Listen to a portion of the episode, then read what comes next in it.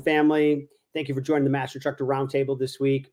I'm Regional Master Instructor Marty Miller here with fellow Regional Master Instructor, my dear friend, co host, Miss Wendy Batts. Wendy, how are you? I'm great, Marty. How are you?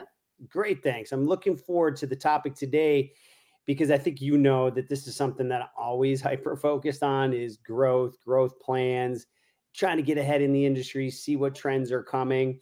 And I think that our role here with NASM is to not only bring out the science within the OPT model, but also really try to be those mentors or sounding boards for those individuals that have either started out or been in their career and really maybe have hit a plateau and really aren't sure where this industry is going. No, I know you and I see that on Facebook often. Like, I feel like I'm struggling, or I don't know if I've made the right choice coming over. And it is a really hard field to be in because you have to be able to put a lot of time in.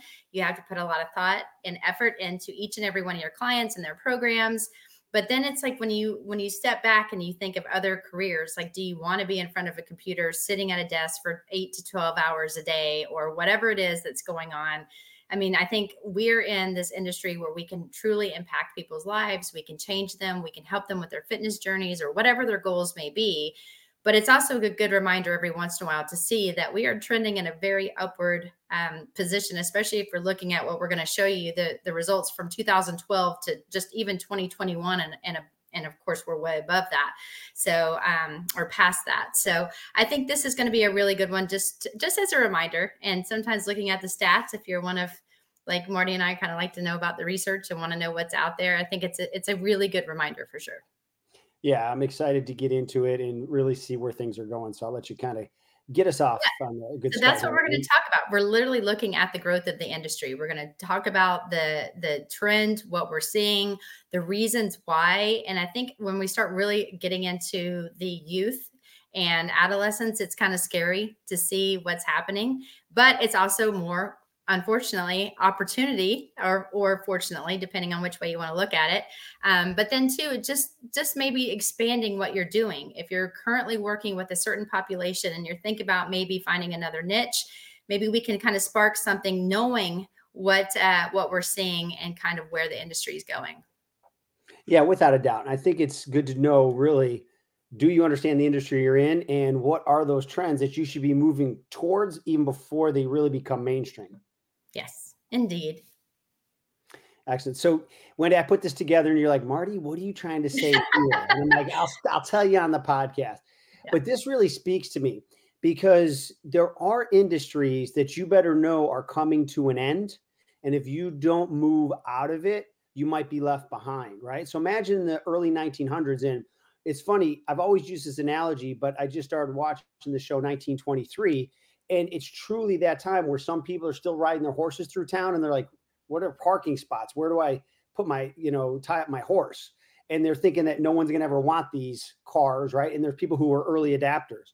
So imagine if you were in the horse and buggy business and you're like, nah, no one's ever going to want an automobile. Well, guess what? If you didn't start transitioning and making wheels for automobiles, you really may not have had a job, right? So I think that this is important to understand that the fitness industry is always adapting. We cannot go anywhere, right? Even with Wendy, we've talked about this in other podcasts with Ozempic and all these other things. Even with the magic pill, it still doesn't increase your cardiovascular output, still doesn't build muscle, etc. So the good news is we are not a horse and buggy industry. We are an industry that's going to grow and adapt, but it's our responsibility to make sure that we as individuals don't do something that maybe keeps us stuck and limits our growth, limits our ability to enjoy the industry because maybe we were a little slow to adapt. Well, and I think too, think about when the OPT model first came out. I mean, you know, we actually put it into, I say we, but Dr. Clark was the founder of the model. And when it was implemented into NASM in 2000, I mean, this is 24 years ago, and nobody knew what was going on with physio balls. The the foam rollers hadn't been brought into the fitness industry, and people looked at us like, "What is happening?"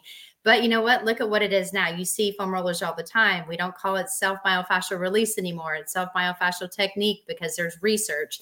We actually say, you know what? I have my education in exercise science versus just going to the gym and looking for that one person that's pretty yoked and you know and that's what i want to look like or that's who i want to train me because he's a fine looking piece of of man that you know like whatever it may be like we've actually started to say okay what's the education? What are their credentials? What are we you know what is it that they can do to help me uh, be able to become the you know the person that i want to who's going to help me achieve my goals? And then there's the accountability standpoint. We've talked a lot and marty you are i mean you did your doctorate on it the importance of just the cognitive part of it knowing that you need to be empathetic when somebody really needs you to be hard on them and so we've come a long way just not even just the horse and buggy but i mean just through the model too and the acceptance of programming individually and the whole assessment process to get that person to their goal you know, we'll keep moving forward. But one of the things, Wendy, that um, we you kind of uh, sparked something to me is when I did my doctorate. I remember we had a call with Dr. Clark, and we were talking about education. And right afterwards, I'm like, you know what? I'm doing it. I'm going for my doctorate. And I didn't know the full why. It didn't matter to me, but I knew I wanted to be an early adapter within the industry and have a doctorate. And I've had mine for over 12 years now. And, and you know, and this isn't like a bragging thing, is that helped a lot of our other instructors and other people in the industry, you know, you see more people with a doctorate after their name now in the industry. Where when you and I started, you'd be lucky if you had a bachelor's degree. So yeah. that's hopefully maybe where I've been blessed is kind of always looking forward, and then that will come across in today's podcast. I'm sure it is. But so here's yeah, go ahead. Yeah, I mean, I was just going to say, you know what, the stats kind of speak for themselves. I mean, again, if you're a visual learner, look at the bar graph. If you want to just listen to me, that's great, especially if you're driving because you downloaded this podcast. Um, when you're looking at the recent stats, the personal training industry has seen growth in more than 50%. So from 8.5 billion, again with a B in revenue, that was in 2012 there you know the forecast of 12.9 billion in 2021 well we're already in 2024 we know we've reached that but this marks you know like a 5.4 increase in the industry from 12 6 or 2016 to 21 and so just just if you're looking at 2021 alone that's 2.2 growth just in one year and i mean again with all the commercials out there with all the gyms there's gyms now almost on every I want to say almost in every corner. It's almost like a Starbucks. You can choose a women's only gym, a men's only gym. You can choose the gyms with spas and get your nails done and massages. There's some with water slides. I mean, there's so many different varieties and variations out there that you just need to find what's right for you. But just know as a trainer, people need help. People want to just be told what to do and they don't want to think about it. And that's the beauty of what we can do. Let us think about it. Let us look look at the science. Let us look at your goals and then let us program for you. And I think that's the way that you sell your services but you've got to understand you know we're on the rise they need us but you have to also be assertive too yeah and for me working in that industry so you're telling me if there's let's say 14 billion by now i don't mind being a very small uh, fish in that incredibly large pond how do i not make 100 200 300000 dollars if the, whatever those goals are? And we've talked about other things in other podcasts and how to establish those goals. But you should be able to find uh, you know a small piece of that which ends up being a large piece for you and living the lifestyle you want. Yep. You just have to know what you want another podcast so if we look at the demographics again if we're looking at individuals that are aged from 45 to 54 um, 30 and then again from 35 to 44 make up the largest segments of 28 percent and then 26.2 respectively. So collectively, these individuals contribute 54.2% of the industry revenue. So guys, think about how many people are walking through the doors of your gym. We're not talking about your seniors, we're not talking about your youth. This is just the middle-aged people that are working. They're, you know, they have families and so that's a huge portion of that. And especially if you're in the gym what is your downtime if so maybe there's women that have children that that's the time you can bring those guys in you can do different type of group sessions there's so many different things out there but you have to know what are the demographics that you live in too and then where can you then enhance your low hours if you need to um, in order to bring more people in so you know when you're looking at the individuals age 55 and older that's the 23.4 of the demand. And the individuals that are 18 to 34, they contribute 16.8%. And then, of course, the individuals from the ages of 18, um, they make up about you know uh, 5.6 of the demand. So so we're going to continue on, especially with the the younger group. But I think too, think about the baby boomers, think about the the the um, seniors. Work out and i've even told people this if you really want to work with seniors go to some of these assisted living places or or work deals out with so many of these different corporations because they want people like you to come in and they'll pay you a flat rate to come and give a session to anyone that wants to join. So it's something that you can schedule and it makes it easy yeah and wendy you know building off what you said with all that which was incredibly accurate and insightful is my mind started going, okay, what unique specialization or what unique offering could I do to communicate to each uh, generation? You don't communicate the same to every generation. There, of course, is going to be some crossover, but I might look at you know this type of programming for this generation. I may need to market myself and communicate the way this generation wants to hear. Or if I'm on social media, it's going to connect with these people. So you have to have a little bit of a business mindset in marketing mindset but then you tie that back to your growth plan on education. So if you see, let's, you know, look right here. The largest group is 45 to 54 and 35 to 44. So 35 to 55. I would have to sit and say, okay, if that's the uh, you know the biggest group of people 54.2% if i'm not speaking to them with what i offer i'm already down to 48.8% of the or 45.8% uh, of the people that i can market so these are the type of things that you can look at and make sure that your skills match up or you have layers of skills that can go across each generation. Well, and I think that's actually a really, uh, you keep saying stuff and we're like, oh, that sparks something else. Well, look at the other piece of the pie too. Again, you know, we're looking at Marty kind of our age, and we're the ones that go into the gym. A lot of times we don't have to, we already kind of had the motivation to go in because we we read constantly, we're seeing the news, we're pretty active in the community, especially if you have children or Marty, now you grandchildren. But we kind of know what's going on when you're going into to the gym.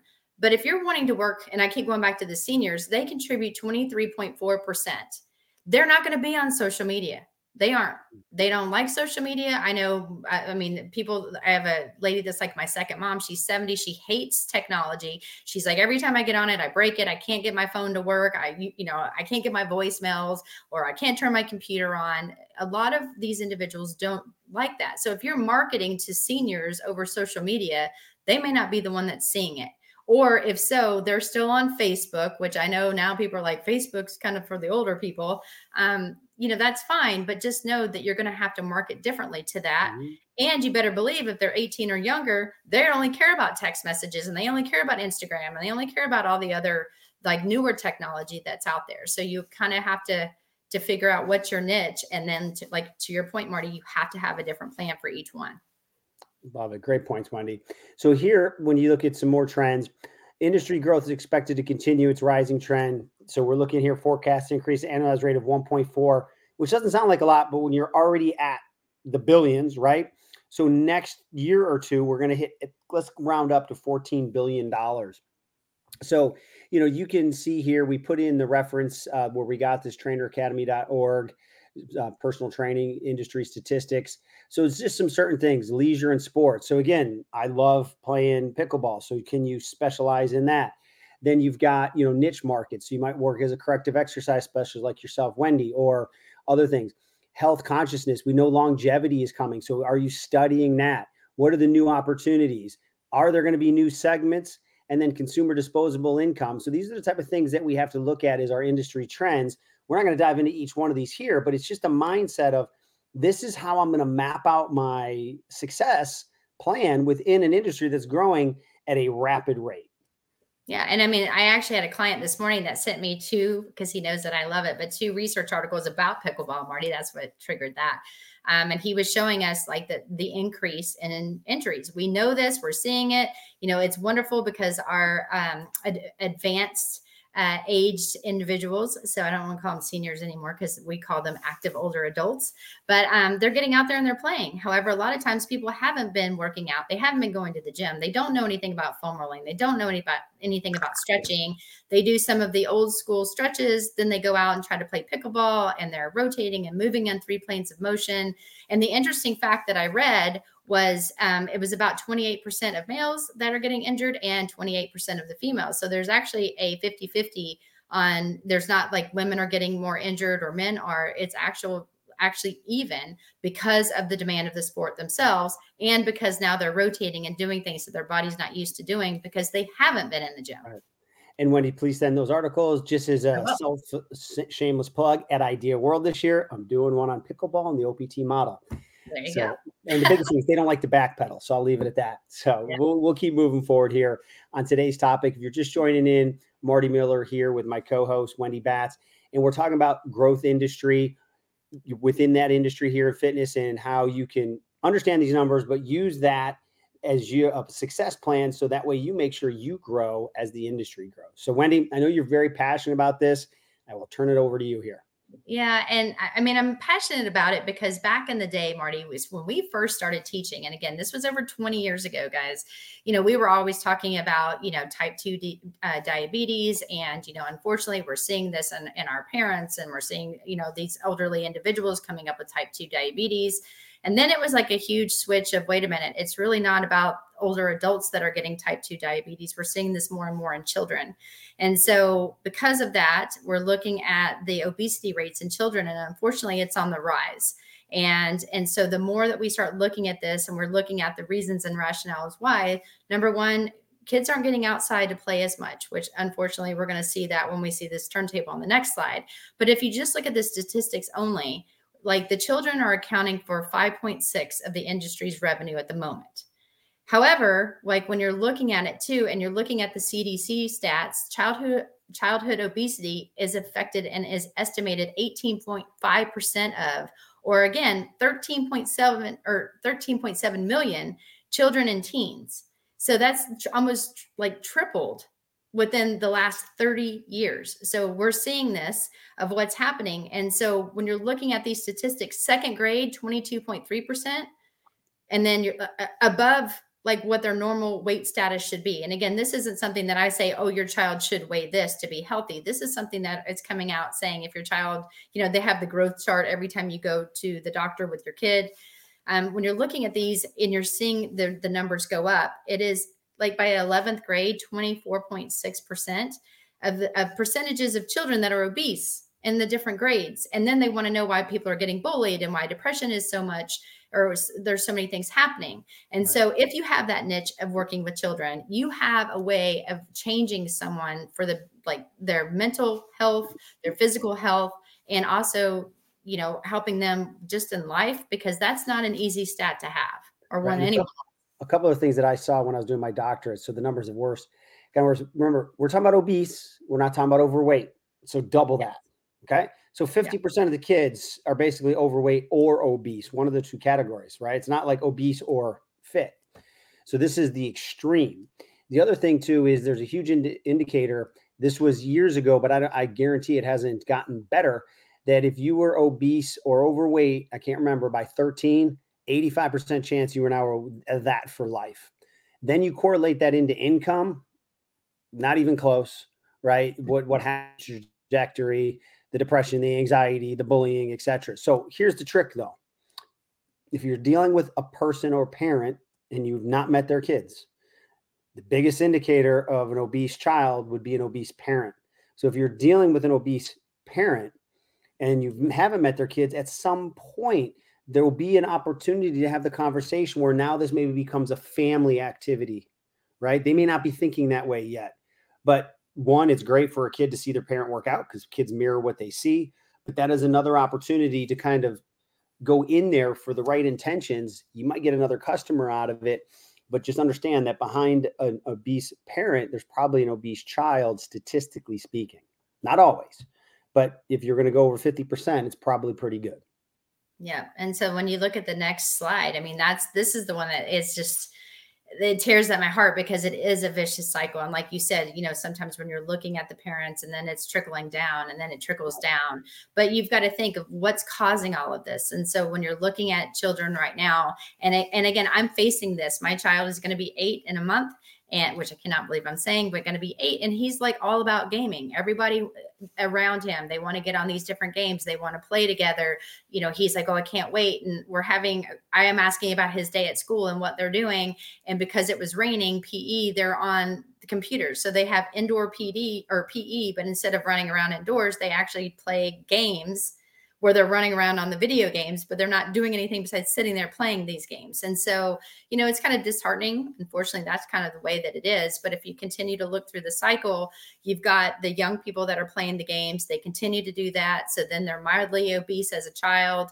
Then you're trying to get them to work out or do things. You see this this one image here, the kid doesn't want to climb the stairs then you're saying, okay, now they don't want to climb the stairs. They don't want to go outside and play. They're really kind of not motivated. They become more moderately obese because there's just no motivation to get outside. They're not involved in any kind of extra activities outside. The parents aren't outside playing with them. So then you're getting into more of the severely obese children where again this is where you're starting to see some of the breakdown. That's the anxiety that's the depression that's where they start to kind of seclude themselves from from wanting to go out and do things with their friends or maybe they're not being included which unfortunately has nothing to do with the child's personality. It may just be around the people that they're with. And so when you're when you have that vicious cycle you start that way and it goes around and around. Unfortunately when you're as an adult that's when you get all your heart diseases. You start to end up having a lot of health issues so it's one of those things you want to break it early. But unfortunately, if you don't, this is un- what the trend that we're seeing. And again, I didn't pull this. This is something that was given to us. But you know, the majority of today's children will have obesity or be obese by the age of 35 if they start at a young age. Yeah, Wendy. I mean, you you, you said it so eloquently. There's not much I can add. I don't know just, if I did or not. I'm just saying. No, no. It, it, it, it, again, it's just something we know, but sometimes it's a good reminder for us. But at the end of the day, all of us got in this industry to help people. Um, I wanted, of course, want to work in pro sports and all that. But let's let's be honest. If we can change the trajectory of someone's life, that's what's important.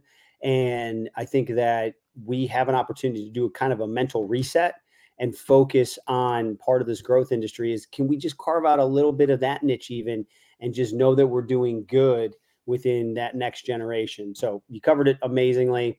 I think we we've hopefully proven the point here that we have to attack this generation in the right ways right methods and hopefully we'll see a difference on that curve eventually. Yeah so I'll jump in here. So some scary statistics. You know, when you look at um, median pay, et cetera, number of jobs. You know, here's the good news: is there's jobs out there there, and it's going to continue to grow. So job outlook for 2022 to 2032, 14 percent, much faster than average. So that's scary good. That's what we mean by that. Now, when you look at the median pay, anywhere from you know 20, 22 bucks an hour, which is about 45,000 a year, that is hard to say, well, wait, I want to make more than that. I think those positions tend to be set positions where you're taking a job and you're getting paid, like whether you're an assistant, maybe within a physical therapy center or working at a structured facility. We know personal trainers that are easily making 65,000 all the way up to hundreds of thousands of dollars. But we'll backlay that on the fact that you could do this with a high school diploma or equivalent, right? Now you're starting to look at it's not even costing me much to get into this industry. Now, Wendy and I will always be a big fan. We're both, uh, ad, I'm an adjunct professor. She's a full professor at Penn West University. As I said, I got my doctorate. We're always going to push the envelope of education if you have the time and ability to do so. Nothing ever comes bad from getting those credentials, degrees, etc. You're separating yourself from the rest of the pack. But you can have a nice career without having to go into hundreds of thousands of dollars of debt with some of the other educations that out there short term on the job training. And, you know, like we said, 14% growth. That is phenomenal. So our industry is primed, ready for expansion. And that just means that we're going to be able to help more people and earn a nice living while we do it. Absolutely. And, and we always hear, Marty, you and I get this all the time. And I and I love these questions, but Eh, you ken and i were talking about this on one random fit podcast because we have you know Kat Barefield who's a dietitian joins us a registered dietitian. She joins us often. And every time i ask her a question she always says well wendy it depends. It depends. It depends. Well marty and i get the question well, how much should I charge an hour? If I'm going to do one on one in my area, how much should I charge? And my answer is going to be just like Kat and, and most other people when this they get this question is it depends. And this is where the business side of you needs to come out because there's a bunch of business courses that you can take. I know we offer them at our university, and I've actually taught this. You've got to look at your area. What is the going rate? What are other personal train, trainers charging? What kind of degrees do they have? What kind of certifications do they have? What is their niche? And then look at what they're doing and what you're doing, and then kind of how you see yourself. And then and then determine okay the average in my area might be $100 an hour making this up but if you have more education and you have these specializations and you have a specific niche that makes you separate you can go higher if it makes sense and you have the experience the expertise you have mentors and people that are going to help you with that.